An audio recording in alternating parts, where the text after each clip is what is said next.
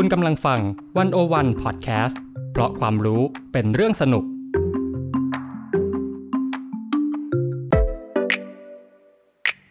101 In Focus เจาะไฮไลท์เด่น เศรษฐกิจสังคมการเมืองทั้งไทยและเทศ โดยกองบรรณาธิการ The101.world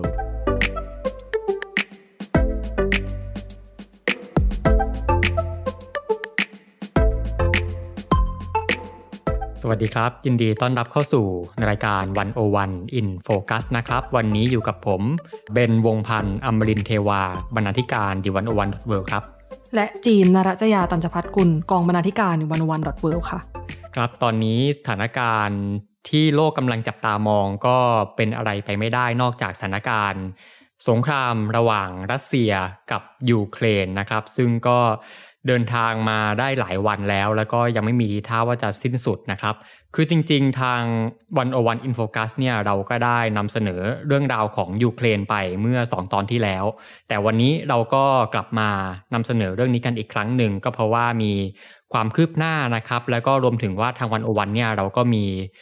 การทำบทความการนำเสนอ content เกี่ยวกับเรื่องนี้เนี่ย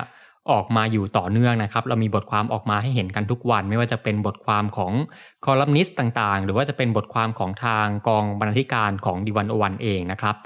ซึ่งวันนี้ที่เราจะหยิบมาพูดคุยกันเนี่ยก็คือบทความหนึ่งซึ่งทางเราได้ไปมีโอกาสพูดคุยนะครับ มีโอกาสได้สัมภาษณ์กับทางคนยูเครนนะครับได้ได้ฟังเรื่องราว ได้ฟังแง่มุมต่างๆ จากคนที่นั่นนะครับ แต่ว่าจีนก่อนที่เราจะไปคุยกันเรื่องบทความเนี้ย อยากให้จีนช่วยอัปเดตสถานการณ์ก่อนนิดนึงว่าตอนเนี้ยล่วงเลยมา 10 กว่าวันแล้วกับการสู้รบในยูเครนเนี่ยล่าสุดสถานการณ์เป็นยังไงบ้างครับ ค่ะ ก็สำหรับวันนี้นะคะ ในวันที่เราอัดเสียงกันเนี่ยเป็นวันที่ 10 มีนาคมนะคะ ครบรอบอืม2สัปดาห์หลังจากที่ประธานาธิบดีปูตินเนี่ยประกาศอ่าปฏิบัติการโจมตีทางการอาหารพิเศษเมื่อวันที่ 24 กุมภาพันธ์นะคะ ซึ่ง ในช่วง2สัปดาห์ที่ผ่านมาเนี่ยก็เรียกได้ว่าสถานการณ์ก็ค่อนข้างผันผวน แล้วก็ยากที่จะคาดเดา และที่สำคัญก็คือว่ามีการยกระดับความรุนแรงเพิ่มขึ้นอย่างมีนัยสำคัญค่ะ เมื่อสองสัปดาห์ก่อนเนี่ยค่ะ ตอนที่ประธานาธิบดีปูตินเนี่ยประกาศปฏิบัติการทางการอาหารพิเศษ หรือว่าว่าง่ายๆกันก็คือว่าประกาศบุกโจมตียูเครน โดยการใช้กำลังทางการอาหารเนี่ยนะคะ ในระยะแรกเนี่ยทั้งตัวรัสเซียเองเนี่ยก็ คาดว่าจะเป็นปฏิบัติการที่ดำเนินอย่างอืมสั้นๆ ใช้กำลังทางการอาหารอย่างเฉียบพลัน พูดง่ายๆก็คือเป็นสงครามสั่งสอนนะคะ นักวิเคราะห์หลายคนเองก็คาดไว้เหมือนกันว่า สงครามครั้งนี้เนี่ยอาจจะกินเวลาไม่นาน แต่กลับกลายเป็นว่าอย่างที่เราได้คุยกันค่ะเอ่อตอนนี้สงครามระหว่างรัสเซียและยูเครนเนี่ยกินเวลายาวนานสองอาทิตย์แล้วครับ เนื่องจากรัสเซียเองเนี่ยต้องเผชิญแรงต้านทั้งจากภาคประชาสังคมยูเครนนะคะ เราก็น่าจะได้เห็นภาพข่าวนะคะ ว่าประชาชนชาวยูเครนเนี่ยพร้อมใจร่วมต่อต้านกองกำลังกองทหารของรัสเซียเนี่ยด้วยการเข้าร่วมกองกำลังอาสาสมัคร ร่วมรบหลังจากที่ประธานาธิบดีโวโลดิเมียร์ เซเลนสกีเนี่ยประกาศแจกอาวุธให้แก่ประชาชนที่พร้อมใจแล้วก็พร้อมที่จะร่วมรบกับกองทัพยูเครนนะคะ รวมทั้งโลกตะวันตกเองเนี่ยต่างก็ให้ความสนับสนุนทางด้านการป้องกันกับยูเครนอย่างค่อนข้างอุ่นหนาฝาข้างทีเดียว เพราะฉะนั้นเนี่ยในระยะแรกการปฏิบัติการก็ไม่ได้เป็นไปตามที่รัสเซียคาดค่ะ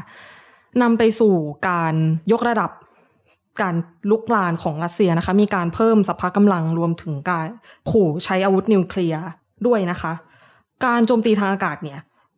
ก็เพิ่มความหนักหน่วงขึ้นอย่างเห็นได้ชัดค่ะ แนวรบที่สำคัญเนี่ยส่วนมากอยู่ทางภาคเหนือทางภาคตะวันออกทางภาคใต้ แล้วก็รวมถึงกรุงคีฟเองด้วยค่ะ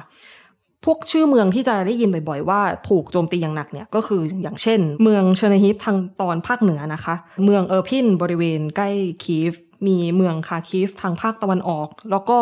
ที่เราจะเห็นในภาพข่าวในช่วงวันอังคารและวันพุธที่ผ่านมาว่ามีการโจมตีเอ่อ โรงพยาบาลเด็กนะคะ ก็คือเมืองมาริอูปอลทางใต้ ส่วนอืมกรุงคีฟเองก็เผชิญการโจมตีอย่างหนักหน่วงเหมือนกันค่ะ เมื่อช่วงต้นเดือนมีนาก็มีการโจมตีเสาทีวีนะคะ ในกรุงคีฟแล้วก็ในหลายพื้นที่เนี่ย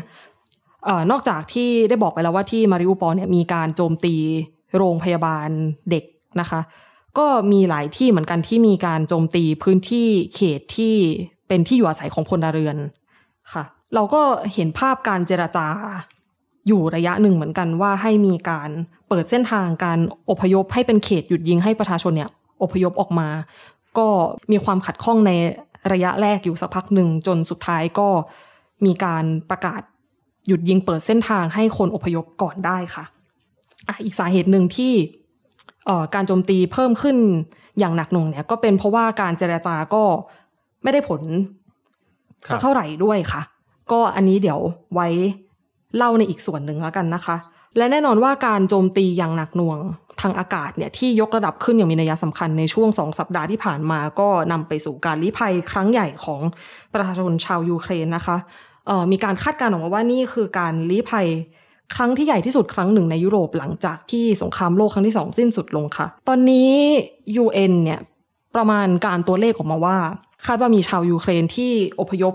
ออกจากยูเครนเนี่ยไปยังประเทศเพื่อนบ้านราวกว่า 2 ล้านคนแล้วค่ะ ซึ่งถือว่าเป็นตัวเลขที่ขึ้นไวมาก เพราะว่าในช่วงปลายเดือนกุมภานะคะ ถ้าจำไม่ผิดเมื่อวันที่ 28 กุมภาตัวเลขยังอยู่ที่ราวแสนคนอยู่เลยค่ะ แต่เมื่อการโจมตีเนี่ยยกระดับขึ้น ตัวเลขก็พุ่งขึ้นสูงอย่างน่าตกใจเลยทีเดียวค่ะ ส่วนมากผู้อพยพเนี่ยเป็นเด็กและผู้หญิง ส่วนผู้ชายและผู้หญิงที่พร้อมสู้ก็ยังคงอยู่ที่แนวรบค่ะ แล้วก็เส้นทางอพยพส่วนมากเนี่ยจะอพยพไปทางภาคตะวันออกของโปแลนด์นะคะ ส่วนมากก็ไปทางเมืองเชชูบแล้วก็เมืองคราโคฟค่ะนอกจากนี้ก็มีประเทศเพื่อนบ้านอื่น ๆ ที่คอยรองรับผู้อพยพจากยูเครนนะคะ ไม่ว่าจะเป็นฮังการีหรือว่าโรมาเนีย และประเทศอื่นๆอีกค่ะ แต่ส่วนมากแล้วก็มุ่งหน้าไปที่โปแลนด์นะคะ ในระยะเฉพาะหน้าเนี่ยทางสิ่งที่ทางยูเครนเรียกร้องกับพันธมิตร แล้วก็ประชาคมโลกนะคะ คือมาตรการการ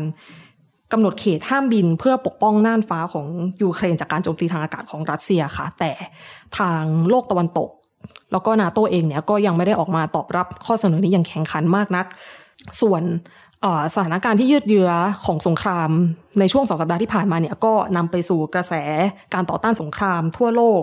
อย่างต่อเนื่องนะคะ โดยเฉพาะในรัสเซียเองเนี่ยก็มีการต่อต้านนโยบายการทำสงคราม การใช้การกำลังทางการทหารของประธานาธิบดีปูติน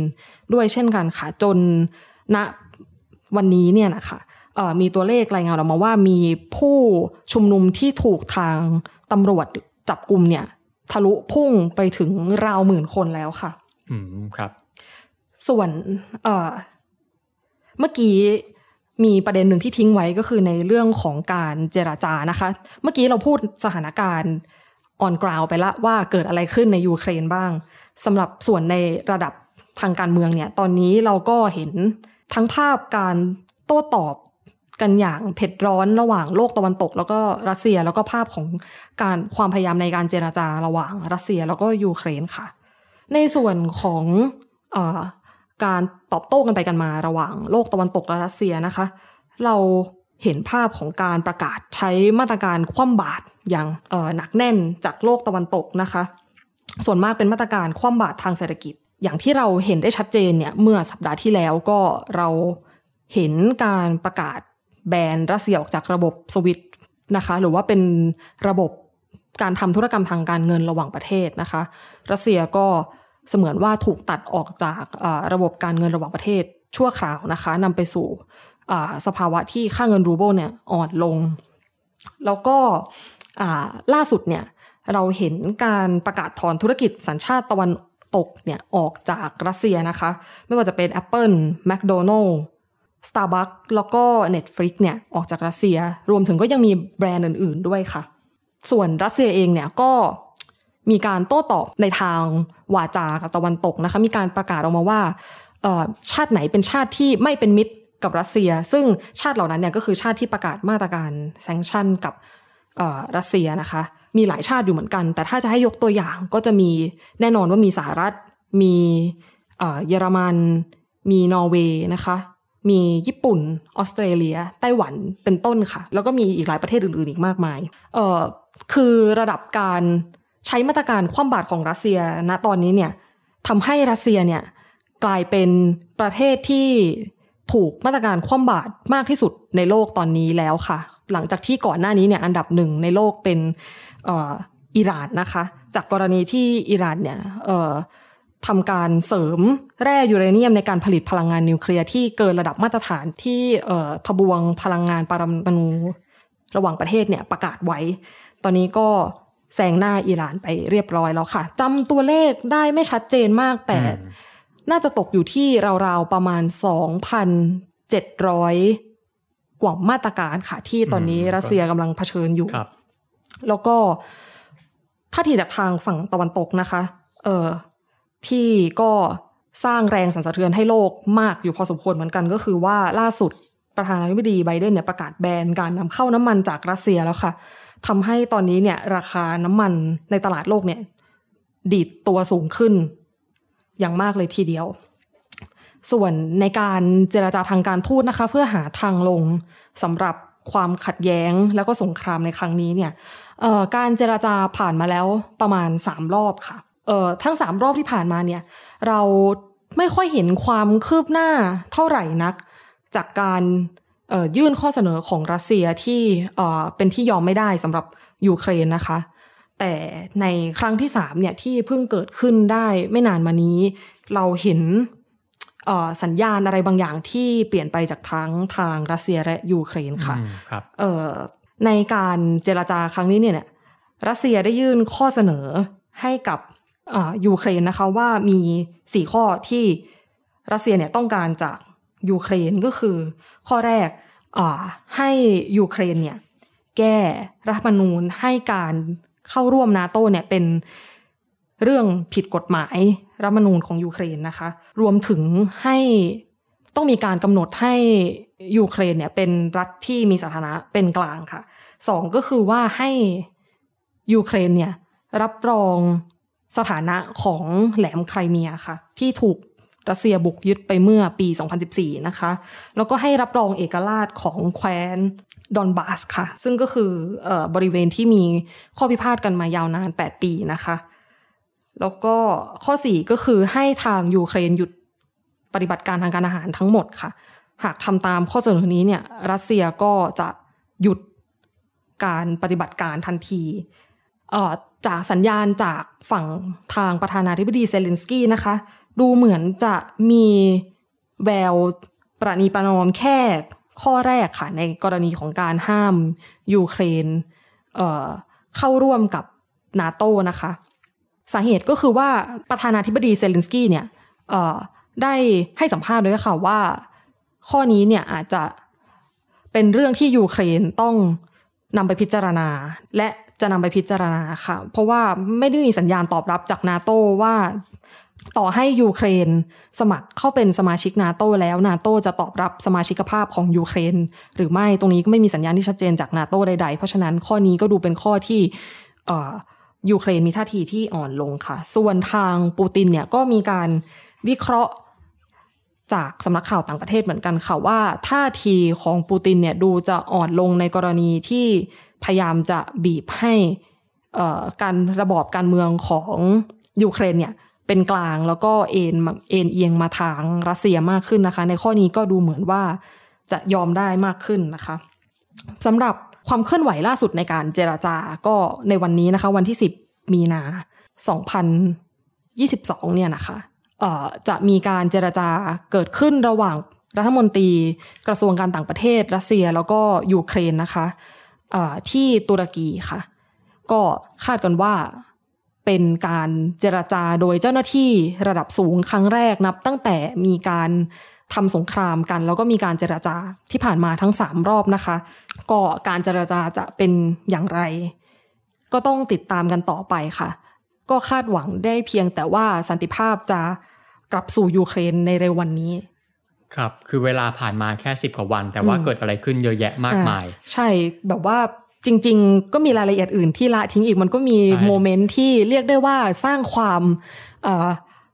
อกสั่นขวัญแขวนให้กับประชาคมโลกอีกหลาย moment อยู่อืมเหมือนกัน เช่นอะอย่างเรื่องที่มีความเสียหายเกิดขึ้นของโรงไฟฟ้านิวเคลียร์ในยูเครนเนาะนั่นก็สร้างความกังวลเหมือนกันว่าจะทำให้เกิดเหตุการณ์เชอร์โนบิลสองหรือเปล่า แต่ หลังจากนั้นเมื่อมีข่าวออกมาว่าการดับเพลิงเนี่ยเป็นไปได้ด้วยดี ก็โล่งใจหรือว่าในช่วงที่ประธานาธิบดีเซเลนสกี้เนี่ยเซ็นอนุมัติให้ยูเครนเนี่ยยื่นสามารถยื่นสมาชิกภาพสหภาพยุโรปได้เนี่ยอันนี้ก็เหมือนจะเป็นหมากทางการเมืองบางอย่าง เหมือนกันที่ก็อาจจะเป็นดาบสองคม อาจจะสร้างทั้งแรงกดดันให้ทางรัสเซียเพิ่มขึ้นหรืออาจจะทำให้ยูเครนเนี่ยเผชิญกับ แรงกดดันจากรัสเซียที่แรงขึ้นเหมือนกันก็ได้ ช่วงนี้ก็เราก็ได้แต่ติดตามค่ะครับต้องติดตามกันต่อไปนะฮะแต่ว่าจากที่จีนเล่าเนี่ยคือสงครามมันเกิดขึ้นนะครับ คนที่รับเคราะห์กรรมหนักที่สุดก็คือประชาชนค่ะอย่างในฝั่งของรัสเซียเองเนี่ยก็คือเมื่อโดนคว่ำบาตรทางเศรษฐกิจอะไรต่างๆนะครับ ก็คนที่เดือดร้อนก็แน่นอนคือประชาชนนะครับเอ่อการทำธุรกรรมทางการเงิน นะฮะหรือการจะบริโภคจะจับจ่ายอะไรต่างๆเนี่ยก็เป็นไปได้ด้วยด้วยความยากลำบากอ่าใช่อย่างที่เราจะเห็นภาพข่าวนะว่าหลังจากที่มีมาตรการคว่ำบาตรออกมา แล้วก็ถอนรัสเซียออกจากระบบสวิฟเนี่ยภาพที่เราเห็นในข่าวก็คือมีประชาชนต่อแถวถอนเงินกันออกมาเยอะเลยเนาะแล้วก็ครับธนาคารรัสเซียเองก็ประกาศขึ้นดอกเบี้ยไปถึง 20%เใช่ หรืออย่างในไทยเหมือนกันนะ คนรัสเซียที่อยู่ในไทยเนี่ยก็ลำบากไม่น้อยนะ อย่างอ่าเช่นว่า เอ่อเขาไม่สามารถเดินทางกลับประเทศได้อืมนะครับเพราะว่าอะเรื่องของสายการบินที่ไม่สามารถเดินทางเข้าไปได้ หรือว่าเรื่องของการเงินนะครับเรื่องของการใช้บัตรเครดิตเนี่ยที่เขาไม่สามารถใช้เงินจากบัตรเครดิตตรงนี้ได้ทำให้ไม่สามารถซื้อตั๋วได้ ก็ความลำบากเนี่ยก็ไปถึงคนรัสเซียทั่วโลกเหมือนกันอืมนะครับแต่ว่าที่ลำบากไม่แพ้คนรัสเซียลำบากกว่าด้วยซ้ำเนี่ยก็คือคนยูเครนค่ะนะครับซึ่งอย่างที่ผมได้เกริ่นไปตอนต้นเนาะว่าเอ่อเรามีโอกาสได้ไปฟังเสียงจากคนยูเครน ซึ่งนี่ต้องต้องบอกก่อนว่าคือไม่ใช่ว่าเราไปคุยเองทั้งหมดนะครับอ่าแต่ว่าก็จะมีคนบุคคลหนึ่งที่ให้ความช่วยเหลือเราอยู่ อันนี้จีนเล่านิดนึงว่า การที่เราได้ไปฟังเสียงจากเขาเนี่ยกระบวนการขั้นตอนอะไรยังไง แล้วก็คนที่ช่วยเหลือเราเนี่ยเขาเป็นใครยังไงครับอะ สำหรับชิ้นนี้งานชิ้นนี้เนี่ยจะสำเร็จไม่ได้เลย ถ้าไม่ได้รับความช่วยเหลือจากคุณอาเทมโพโนมาเรฟสกี้นะคะอ่าเขาเป็นสื่อชาวยูเครน แล้วก็เป็นนักสื่อสารมวลชน รวมถึงเป็นนักแปลแล้วก็ล่ามด้วยค่ะ ตอนนี้เขาอาศัยอยู่ที่ประเทศลิทัวเนียนะคะ ตอนนี้ถ้าจำไม่ผิดเหมือนกำลังจะไปเรียนต่ออยู่ แต่ทีนี้เนี่ยทางเราก็ได้เห็นโพสต์ Facebook ของคุณอาเทมเนาะว่าเขาอยากจะ ช่วยเหลือบ้านเกิดด้วยความสามารถทางการสื่อสารของเขา ก็เลยลองติดต่อไปพูดคุยกับคุณอาเทมดูค่ะว่า พอจะช่วยเหลือทางวันวันเนี่ยในการสัมภาษณ์คนยูเครนได้ไหม แล้วก็คุณอาเทมก็ได้ช่วยเหลือเราอย่างดีค่ะ ในการสัมภาษณ์ชาวยูเครนถึงสามคนด้วยกันอืมก็คือเสียงที่เราได้มาเนี่ยเป็นเสียงจากแนวรบทางภาคเหนือ สองเสียงนะคะ จากเมืองเชอร์นีฮีฟที่โดนโจมตีอย่างหนักหน่วงมาก แล้วก็เมืองซูมี่ค่ะ ซึ่งก็เป็นอีกหนึ่งแนวรบสำคัญที่ถูกโจมตี เยอะไม่แพ้กับเมืองเชอร์นีฮีฟค่ะ ส่วนอีกเมืองหนึ่งก็หนีไม่พ้นนะคะ ก็คือกรุงคีฟค่ะ ก็ในเรื่องราวของทั้งสามคนนี้เนี่ยก็ตีแผ่ทั้งภาพของความเสียหาย ความรุนแรง แล้วก็ความโหดร้ายของเออมาตรการ การใช้กำลังทางการอาหารของรัสเซียนะคะ แล้วก็ตีแผ่ทั้งภาพเอ่อความหวังแสงสว่างเล็กๆ ที่ปลายอุโมงค์ของวิกฤตครั้งนี้ด้วยเหมือนกันค่ะอ่าครับก็อย่างที่จีนบอกว่าคุณอาเทมเนี่ยเขาไปคุยมาให้ 3 คนค่ะเนาะก็มาจากคนละที่กันนะฮะทีนี้อะให้จีนเล่าถึงแต่ละคนเลยว่าแต่ละคนเนี่ยเขามี story อะไรยังไงเล่าแบบสรุปสั้นๆเลยครับ ค่ะ ก็สำหรับคนแรกนะคะ อาศัยอยู่ที่เมืองเชอร์นีฮีฟค่ะ เขาชื่อคุณเอ่ออเล็กซานเดอร์นะคะ คนนี้เป็นนักข่าวแล้วก็นักเคลื่อนไหวค่ะ เขาเล่าค่ะว่าในวันแรกที่มีการประกาศบุกโจมตียูเครนเนี่ยค่ะ เขาบอกว่าเขาไม่ได้นอน เขานอนไม่ได้ นอนไม่หลับก็อย่างนั้น อ่าใช่เขานอนไม่หลับ เขาก็เลยตัดสินใจหยิบโทรศัพท์เนี่ย เปิดขึ้นมาดูถ้อยแถลงของประธานาธิบดีปูตินนะคะ ซึ่งอ่าถ้าดูสำนวน หรือถ้อยแถลงต่างๆ ของประธานาธิบดีปูตินแล้วเนี่ยสำหรับคุณอเล็กซานเดอร์เนี่ย เมื่อเขาได้ฟังแล้วเขาก็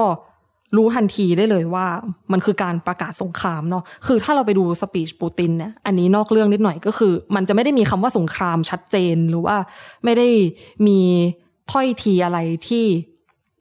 เหมือนกับว่าบอกว่านี่คือสงครามแล้วนะ จะมีแค่ในเครื่องหมายคำพูดนะคะ ปฏิบัติการทางการอาหารพิเศษอ่าแต่รัว่าสเซียก็เลี้ยงคำเนาะอ่าเขาเลี่ยงคำแล้วก็ อ้างเหตุผลต่างๆ นานา สร้างความชอบธรรมให้ตัวเองในการบุกรุกรัสเซีย แต่ว่าโดยถ้อยแถลงแล้วก็ดูจากสิ่งที่รัสเซียทำจริง ๆ แล้วเนี่ยก็คือเป็นการประกาศสงครามนั่นเองค่ะ หลังจากนั้นเนี่ยคุณอเล็กซานเดอร์ก็เริ่มเห็นคนเขียนแล้วก็โพสต์วิดีโอในอินเทอร์เน็ตว่ามีการโจมตีในหลายเมืองเกิดขึ้นแล้ว เขาก็ได้เล่าอีกค่ะว่า หลายคนเนี่ยก็ยังไม่เชื่อหรอกว่าสงครามเนี่ยเกิดขึ้นจริงแล้ว แต่หลาย ๆ คนก็ตื่นขึ้นมาในวันรุ่งขึ้นด้วยเสียงยิง missile แล้วก็เพลิงจากการทิ้งระเบิดนะคะทำให้ทุกคน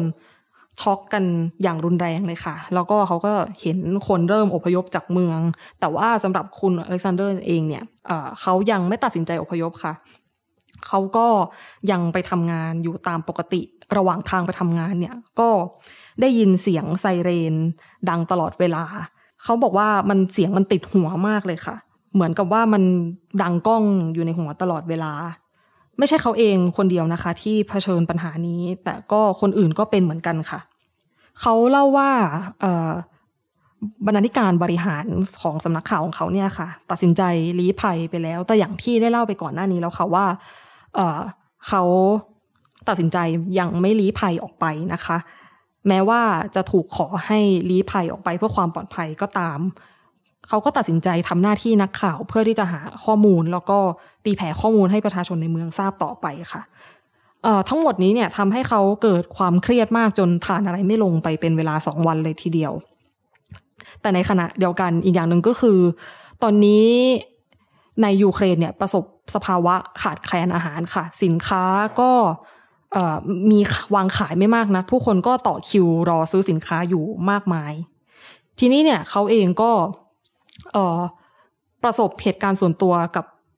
การโจมตีของรัสเซียด้วยเหมือนกันค่ะเขาเนี่ยเล่าให้ฟังว่าแถวบ้านพ่อแม่ของเขาเนี่ยมีไฮเปอร์มาร์เก็ตนะคะ แล้วก็เขตที่อยู่อาศัยเนี่ยถูกโจมตีอย่างหนัก ทั้งๆที่เป็นเขตที่ไม่ได้มีกองกำลังทหารประจำอยู่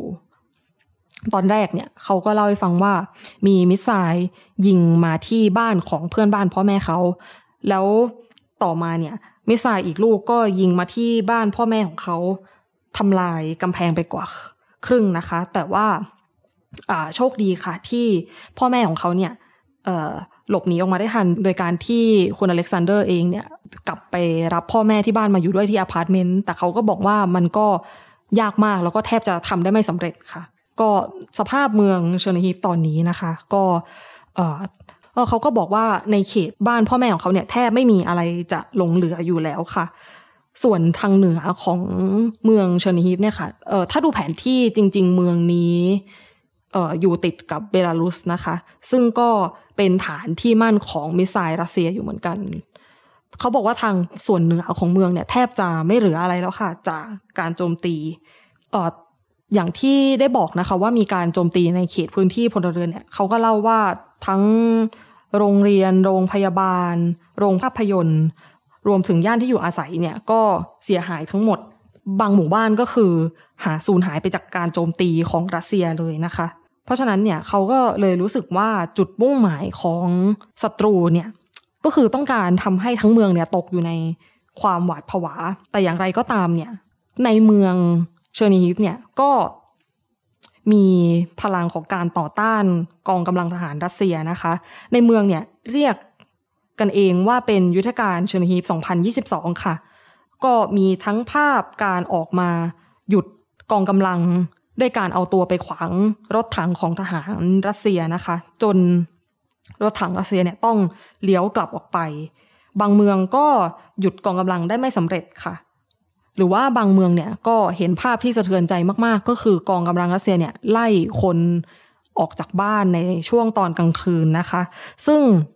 ถ้าเรานึกภาพเนี่ยว่าฤดูหนาวของยูเครนเนี่ยหนาวเหน็บขนาดไหน แล้วยังต้องถูกไล่ออกจากบ้านไปตอนกลางคืน ก็ไม่ใช่เรื่องน่าแปลกใจที่คนจะรู้สึกทุกข์ทรมานจากการกระทำของทหารรัสเซียมาก จนหลายคนเนี่ยตัดสินใจเข้าร่วมกองกำลังต่อต้านเพื่อสู้กับทหารรัสเซียค่ะ และแน่นอนว่า สำหรับคุณอเล็กซานเดอร์เองเนี่ยเขารู้สึกขอบคุณทั่วโลกมากที่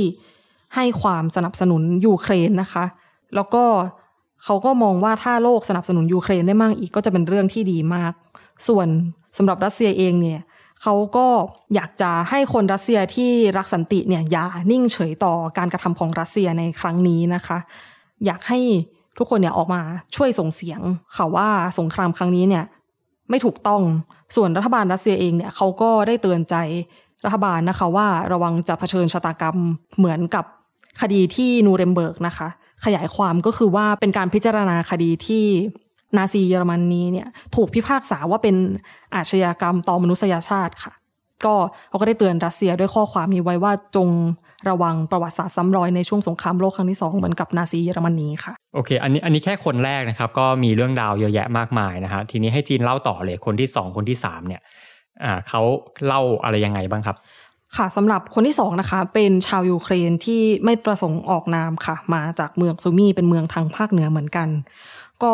เขาก็ได้เล่าค่ะว่าตอนนี้เนี่ยเมืองซูมีเนี่ยถูก ทหารรัสเซียปิดล้อมค่ะ แต่ว่าก็ยังปิดล้อมได้ไม่สำเร็จร้อยเปอร์เซ็นต์นะคะ สิ่งที่เผชิญอยู่ตอนนี้ในเมืองเนี่ยก็คือมีด่านตรวจของทหารรัสเซีย แล้วก็มีรถถังหุ้มเกราะเคลื่อนที่ในเมือง แต่ทุกวันนี้เนี่ยก็ยังยึดเมืองได้ไม่สมบูรณ์แบบค่ะสำหรับเมืองนี้เนี่ยชาวยูเครนคนนี้เนี่ยก็เล่าว่ามีการโจมตีโรงเรียนอนุบาลที่ใช้เป็นหลุมหลบภัยนะคะทำให้มีทั้งเด็กและผู้หญิงเนี่ยได้รับบาดเจ็บ แล้วก็มีเด็กที่เสียชีวิตด้วยค่ะ ก็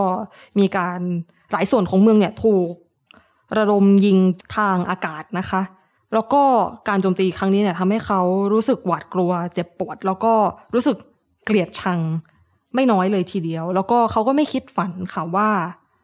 สถานการณ์ เช่นนี้เนี่ยจะเกิดขึ้นได้ แล้วเขาก็มองว่าถ้าโศกนาฏกรรมเนี่ยยังไม่หยุดลงประชากรยูเครนเนี่ยจะต้อง ทุกข์ทรมานจากหายนะทางมนุษยธรรม อาจจะต้องเผชิญกับสภาวะขาดแคลน อาหารและยาในอีกไม่ช้านี้ รวมไปถึงว่าเอ่อโรงพยาบาลเนี่ยก็อาจจะไม่สามารถเปิดได้แล้วเหมือนกันนะคะ เขามองว่ารัสเซียเนี่ยกำลังบ้าคลั่งขึ้นเรื่อย ๆ แล้วค่ะ อืม อันนี้คนที่สองเนาะคนที่สองค่ะ คนต่อไปครับที่คุณอาเทมไปคุยด้วย รู้สึกว่าจะชื่ออลิสา ใช่ค่ะ ครับ มาจากกรุงคีฟนะคะ เอ่อ คนนี้เนี่ยเป็นนักเคลื่อนไหวภาคประชาสังคม แล้วก็ร่วมกับประชาชนชาวยูเครนเนี่ยในการหาวิธีการต่อต้านฐานรัสเซียนะคะ เขาก็เล่าให้ฟังค่ะว่า ภาพที่ได้เห็นในช่วงระยะแรกเนี่ยก็คือความขาดแคลนของหลุมหลบภัยนะคะ ไม่ได้เพราะว่าไม่มีใครคาดคิดว่าสงครามเนี่ยจะเกิดก็มีหลายที่เหมือนกันค่ะที่เปิดสถานที่ให้กลายเป็นหลุมหลบภัย แม้ว่าจะไม่มีอุโมงค์ทางออกฉุกเฉินตามการออกแบบหลุมหลบภัยที่เหมาะสมนะคะ หรือว่าหลายแห่งก็ไม่มีช่องระบายอากาศ หรือว่าห้องน้ำก็ใช้ไม่ได้แต่สุดท้ายเนี่ย ภาพที่คุณอลิสาเห็นเนี่ยก็คือว่าประชาชนชาวยูเครนหลายคนเนี่ยก็พยายามจะทำให้หลุมหลบภัยเนี่ยใช้การได้ดีที่สุดใช้งานได้มากที่สุด แล้วก็ให้คนเนี่ย อออยู่หลุมหลบภัยได้อย่างสะดวกสบายที่สุดเท่าที่จะเป็นไปได้ค่ะ ไม่ว่าจะมีคนช่วยนำน้ำมาที่หลุมหลบภัยในตอนกลางคืนนะคะมีคนช่วยซ่อมห้องน้ำหรือว่าทำให้น้ำอุ่นเนี่ยกลับมาใช้ได้อีกครั้งสำหรับสิ่งที่ประชาชนชาวยูเครนทำในกรุงคีฟเนี่ยค่ะมีสิ่งหนึ่งที่คุณอลิสาเล่าแล้ว ก็รู้สึกว่าเห็นความเป็นอันหนึ่งอันเดียวกันอย่างมากเลยก็คือว่ามีหลายคนเนี่ย ช่วยกันออกไปแกะป้ายระบุตำแหน่งที่ฝ่ายทางทหารรัสเซียเนี่ยเอามาแปะไว้ เพื่อที่จะไว้ระบุตำแหน่งลงจอดในการปฏิบัติการทางการทหารนะคะ ซึ่งป้ายเนี่ยไม่ใช่ป้ายที่มองเห็นได้ง่าย มันเป็นป้ายที่เคลือบด้วยสารเคมีที่แทบจะมองไม่เห็นในช่วงเวลากลางวัน หรือว่าอาจจะต้องใช้แสงอัลตราไวโอเลตเนี่ยในการส่องเพื่อให้เห็นป้ายนะคะ แต่ว่า ประชาชนเนี่ยก็ไปออกไปไล่แกะป้ายพวกนี้กัน เพื่อให้ปฏิบัติการทางการอาหารรัสเซียเนี่ยเกิดขึ้นได้ยากขึ้น แล้วก็เธอก็ได้เล่าอีกค่ะว่าในหลุมหลบภัยเนี่ยในที่เข้ามาหลบกันในช่วงเวลากลางคืนเนี่ยเธอมีโอกาสได้รู้จักชายคนหนึ่งซึ่งก็คือเป็นชาวยูเครนเหมือนกัน แต่อาศัยอยู่ที่ประเทศจีนมานานหลายปีแล้ว ชายคนนี้เนี่ยก็ตัดสินใจกลับยูเครนมาค่ะ เพื่อปกป้องประเทศเป็นการเฉพาะ เธอก็บอกว่า เธอพบเจอหลายคนบางคนก็เผชิญสถานการณ์ต่างกัน บางคนตัดสินใจลี้ภัย แต่บางคนก็ตัดสินใจกลับมาสู้ค่ะ คือในช่วงเวลาที่ผ่านมาเนี่ยค่ะ สิ่งหนึ่งที่เราเห็นกันอย่างมากเลยก็คือภาวะผู้นำของประธานาธิบดีวโลดิเมียเซเลนสกี้นะคะ ซึ่งก่อนหน้าที่จะเกิดสงครามรัสเซียยูเครนเนี่ยค่อนข้างเสื่อมความนิยมในหมู่ประชาชนยูเครนเลยทีเดียว แล้วก็ในช่วงสงครามเนี่ย ประธานาธิบดีเซเลนสกี้เนี่ยก็กลายเป็นเรียกได้ว่าเออเป็นศูนย์รวมจิตใจของประชาชนยูเครนนะคะ ที่ทำให้ที่หลายคนเนี่ยอาจจะมองว่าภาวะผู้นำของเขาทำให้ชาวยูเครนเนี่ยลุกขึ้นขึ้นสู้ต่อกองทัพรัสเซียได้ แต่คุณอลิสาเนี่ยให้ความเห็นที่ต่างออกไปค่ะว่าสำหรับเธอเองแล้วเนี่ยที่ประชาชนชาวยูเครนเนี่ยลุกขึ้นมา ต้านรัสเซียได้เนี่ยเป็นเพราะว่าตัวประชาชนชาวยูเครนเองนะคะ เธอบอกว่ามันไม่เกี่ยวเลยว่า ใครจะเลือกนักการเมืองคนไหนในการเลือกตั้ง หรือว่าจะรู้สึกยังไงกับประธานาธิบดีเซเลนสกี้แต่ว่ามันคือความเป็นประชาธิปไตยของประชาชนยูเครนค่ะ ที่ไม่ได้สู้เพื่ออำนาจ แต่สู้เพื่อตัวเอง เพื่อประเทศเพื่ออัตลักษณ์ เพื่อภาษาแล้วก็วัฒนธรรมของยูเครนเองนะคะ ที่ทำให้ คนยูเครนเนี่ยสามารถรวมเป็นหนึ่งได้ ก่อนหน้านี้เนี่ยในสังคมยูเครนก็ความเห็นก็ค่อนข้างแตกค่ะว่าจริงๆรัสเซียเนี่ยมีท่าทีอย่างไรกับยูเครน บางคนก็ไม่เชื่อว่ารัสเซียเนี่ยจะก้าวร้าวขนาดนี้จริง ๆ แต่เธอก็มองว่าในครั้งนี้เนี่ยปูตินก็ได้ทำให้หลายคนเห็นว่ารัสเซียเนี่ยไม่ใช่มิตรที่ดีของยูเครน แล้วก็ทำให้ยูเครนเนี่ย จะต้องรวมกันเป็นหนึ่งให้ได้แล้วหลายคนก็กลับมาเชื่อ เช่นนั้น แล้วก็เธอก็มองด้วยค่ะว่าสงครามครั้งนี้เนี่ยทำให้คนตื่นตัวทางการเมืองอย่างมาก แล้วก็แน่นอนค่ะ เธอรู้สึกซาบซึ้งกับการสนับสนุนของทั่วโลกต่อยูเครนนะคะ ที่ส่งความช่วยเหลือมาให้ และเธอบอกว่ามันสำคัญมากๆ เพราะว่านี่คือช่วงเวลาชี้เป็นชี้ตายสำหรับชาวยูเครน เพราะว่า นี่เนี่ยไม่ใช่สงครามระหว่างสองประเทศ แต่เป็นสงครามระหว่างสองระบบการเมืองก็คือระบบเผด็จการกับประชาธิปไตย และเธอเชื่อค่ะว่าประชาธิปไตยเนี่ยจะต้องชนะสักวันนะคะครับ อันนี้คือ 3 คนที่คุณอาเทมไปคุยมาให้เราใช่ค่ะนะครับ แต่ทีนี้จะมีอยู่คนหนึ่งที่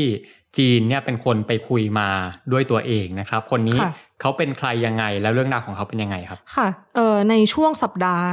ที่ผ่านมาเนี่ยค่ะ ก็ได้มีโอกาสคุยกับสสพักฝ่ายค้าน นะคะ ชื่อคุณคีรารูดิก เป็นสสหญิงค่ะ เธอเองเนี่ยเป็นหัวหน้าพักโกโลสค่ะ เป็นพักโปรยูเครนโปรยุโรป แล้วก็เป็นพักเสรีนิยมนะคะ เธอเนี่ยโด่งดังจากการที่เธอเนี่ยทวิตข้อความในการให้ทั่วโลกเนี่ย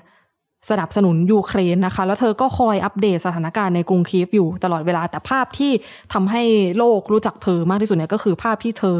ถือปืนคลาสนิคอฟค่ะ หรือว่าปืน AK47 เนี่ย และโพสต์ลงทวิตเตอร์และได้เล่า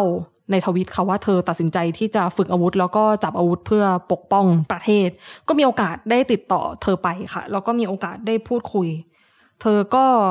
ได้เล่าค่ะว่าเธอก็ได้เจอ เผชิญกับการโจมตีทางอากาศของรัสเซียในบริเวณใกล้เคียงอยู่บ้าง ก็มีอพาร์ตเมนต์ที่ถูกโจมตีทางอากาศจนเสียหาย แต่ว่าเธอก็เล่าอีกว่าโชคดีมากที่ไม่มีใครอยู่ตรงนั้น นอกจากนี้เธอก็ได้เล่าทาง Facebook ด้วยอีกค่ะว่าในภายหลังนะคะ หลังจากที่เราไปสัมภาษณ์มาแล้วว่า มีการระเบิดลงยิมที่เธอมักจะไปใช้บริการเป็นประจำด้วยค่ะ เธอเล่าขอว่ากองทัพรัสเซียเนี่ยมุ่งหน้ามาที่คีฟโดยการบุกจากสองทางนะคะ ก็คือทางทิศเหนือแล้วก็ทางทิศใต้ ก็มีทั้งหน่วยปฏิบัติการพิเศษของกองทัพยูเครนเองเนี่ยที่ก็ปฏิบัติการในกรุงคีฟแล้วก็มีทั้งกลุ่มต่อต้านที่เป็นกลุ่มที่ประชาชนก่อตั้งกันขึ้นมาเองเนี่ยค่ะ ก็ร่วมปฏิบัติการด้วยกันโดยการคอยลาดตระเวนตามถนน แล้วก็เฝ้าระวัง ทหารรัสเซียที่จะบุกเข้ามานะคะ เธอเล่าให้ฟังค่ะว่าเธอตัดสินใจตั้งกลุ่มเนี่ยขึ้นมาหลังสงครามเริ่มต้นเลยค่ะเธอเล่าว่าเธอได้รับแจกอาวุธอย่างที่เธอได้โพสต์ภาพนะคะ ก็คือเป็นปืนคาราสนิคอฟก็เธอก็ฝึกยิง แล้วก็ฝึกใช้อาวุธอยู่เนื่องๆค่ะ เธอเล่าให้ฟังว่าในกลุ่มของเธอเนี่ยมีสมาชิกประมาณ 15 คน และเธอก็เป็นผู้หญิงคนเดียวในกลุ่มนั้น ส่วนสสในฝ่ายเดียวกับเธอเองเนี่ยก็ตัดสินใจเข้าร่วม แล้วก็ตั้งกองกำลังต่อต้านกันหมดเหมือนกันค่ะ เธอก็เล่าให้ฟังเหมือนกันค่ะว่าคิดไม่ถึงเหมือนกัน ว่าจะมีวันนี้ที่ต้องลุกขึ้นมาจับปืน แต่ว่าเธอโกรธมากที่การตัดสินใจทำสงครามของปูตินเนี่ยทำให้ชีวิตสามัญธรรมดาเนี่ยต้องเปลี่ยนไป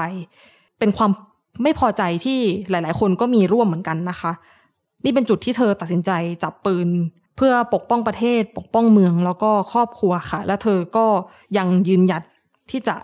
อยู่ที่คีฟไม่หนีไปไหนนะคะ และเธอก็เชื่อค่ะว่าสุดท้ายแล้วเนี่ยเออแม้รัสเซียเนี่ยจะรุกบุกกรุงคีฟอย่างหนักหน่วงมาก แต่เธอก็เชื่อว่าค่ะว่าในทุกรุ่งเช้าเนี่ยยังไงคีฟเนี่ยก็จะไม่ถูกบุกอย่างแน่นอน ในฐานะนักการเมืองเนี่ยก็ได้ถามเธอค่ะว่า เออเธอเห็นเขาลางของการบุกของรัสเซียเกิดขึ้นมาก่อนหน้านี้ไหม เพราะว่าภาพข่าวที่เราเห็นเนี่ย มันก็ถูกตีไปในทางที่ว่ามันเหนือความคาดหมายเนาะแต่เธอก็สำหรับคนที่อยู่ในยูเครนเอง และอยู่ในระดับการเมืองเนี่ยเธอบอกว่าเป็นเรื่องที่ไม่เหนือความคาดหมายเลยค่ะ ที่รัสเซียเนี่ยพยายามจะทำให้ยูเครนเนี่ยตกอยู่ภายใต้อิทธิพลของรัสเซียนะคะ แต่เธอก็มองว่าปูตินอาจจะคิดว่าเขาคุม คาซัคสถานเบลารุส หรือว่าจอร์เจียได้ แต่ว่ายูเครนเนี่ยเขาจะทำแบบนี้ด้วยไม่ได้ มันเลยกลายเป็นว่าปูตินเนี่ยก็เลยใช้กำลังทางการทหารเนี่ยบุกยูเครน และแน่นอนว่าคนยูเครนก็ไม่ยอมค่ะ ลุกขึ้นสู้ อย่างไม่คิดชีวิตค่ะสำหรับคำถามที่ว่ายูเครนจะต้องทำยังไงถึงจะเอาชนะสงครามได้ แล้วก็เอาชนะปูตินได้เนี่ย เธอได้ให้ความเห็นค่ะ ว่า มันจะต้องมีการรวมและสร้างความเป็นเอกภาพในหมู่ประเทศประชาธิปไตยทั้งหมดอย่างที่มีการเกิดค่ายสองค่ายขึ้นมาในช่วงสงครามโลกครั้งที่สองนะคะ เธอบอกว่าตอนนี้เนี่ยเราเห็นความเป็นเอกภาพในหมู่ชาวยูเครนแล้วที่จะเอาชนะปูตินได้ แต่เธอ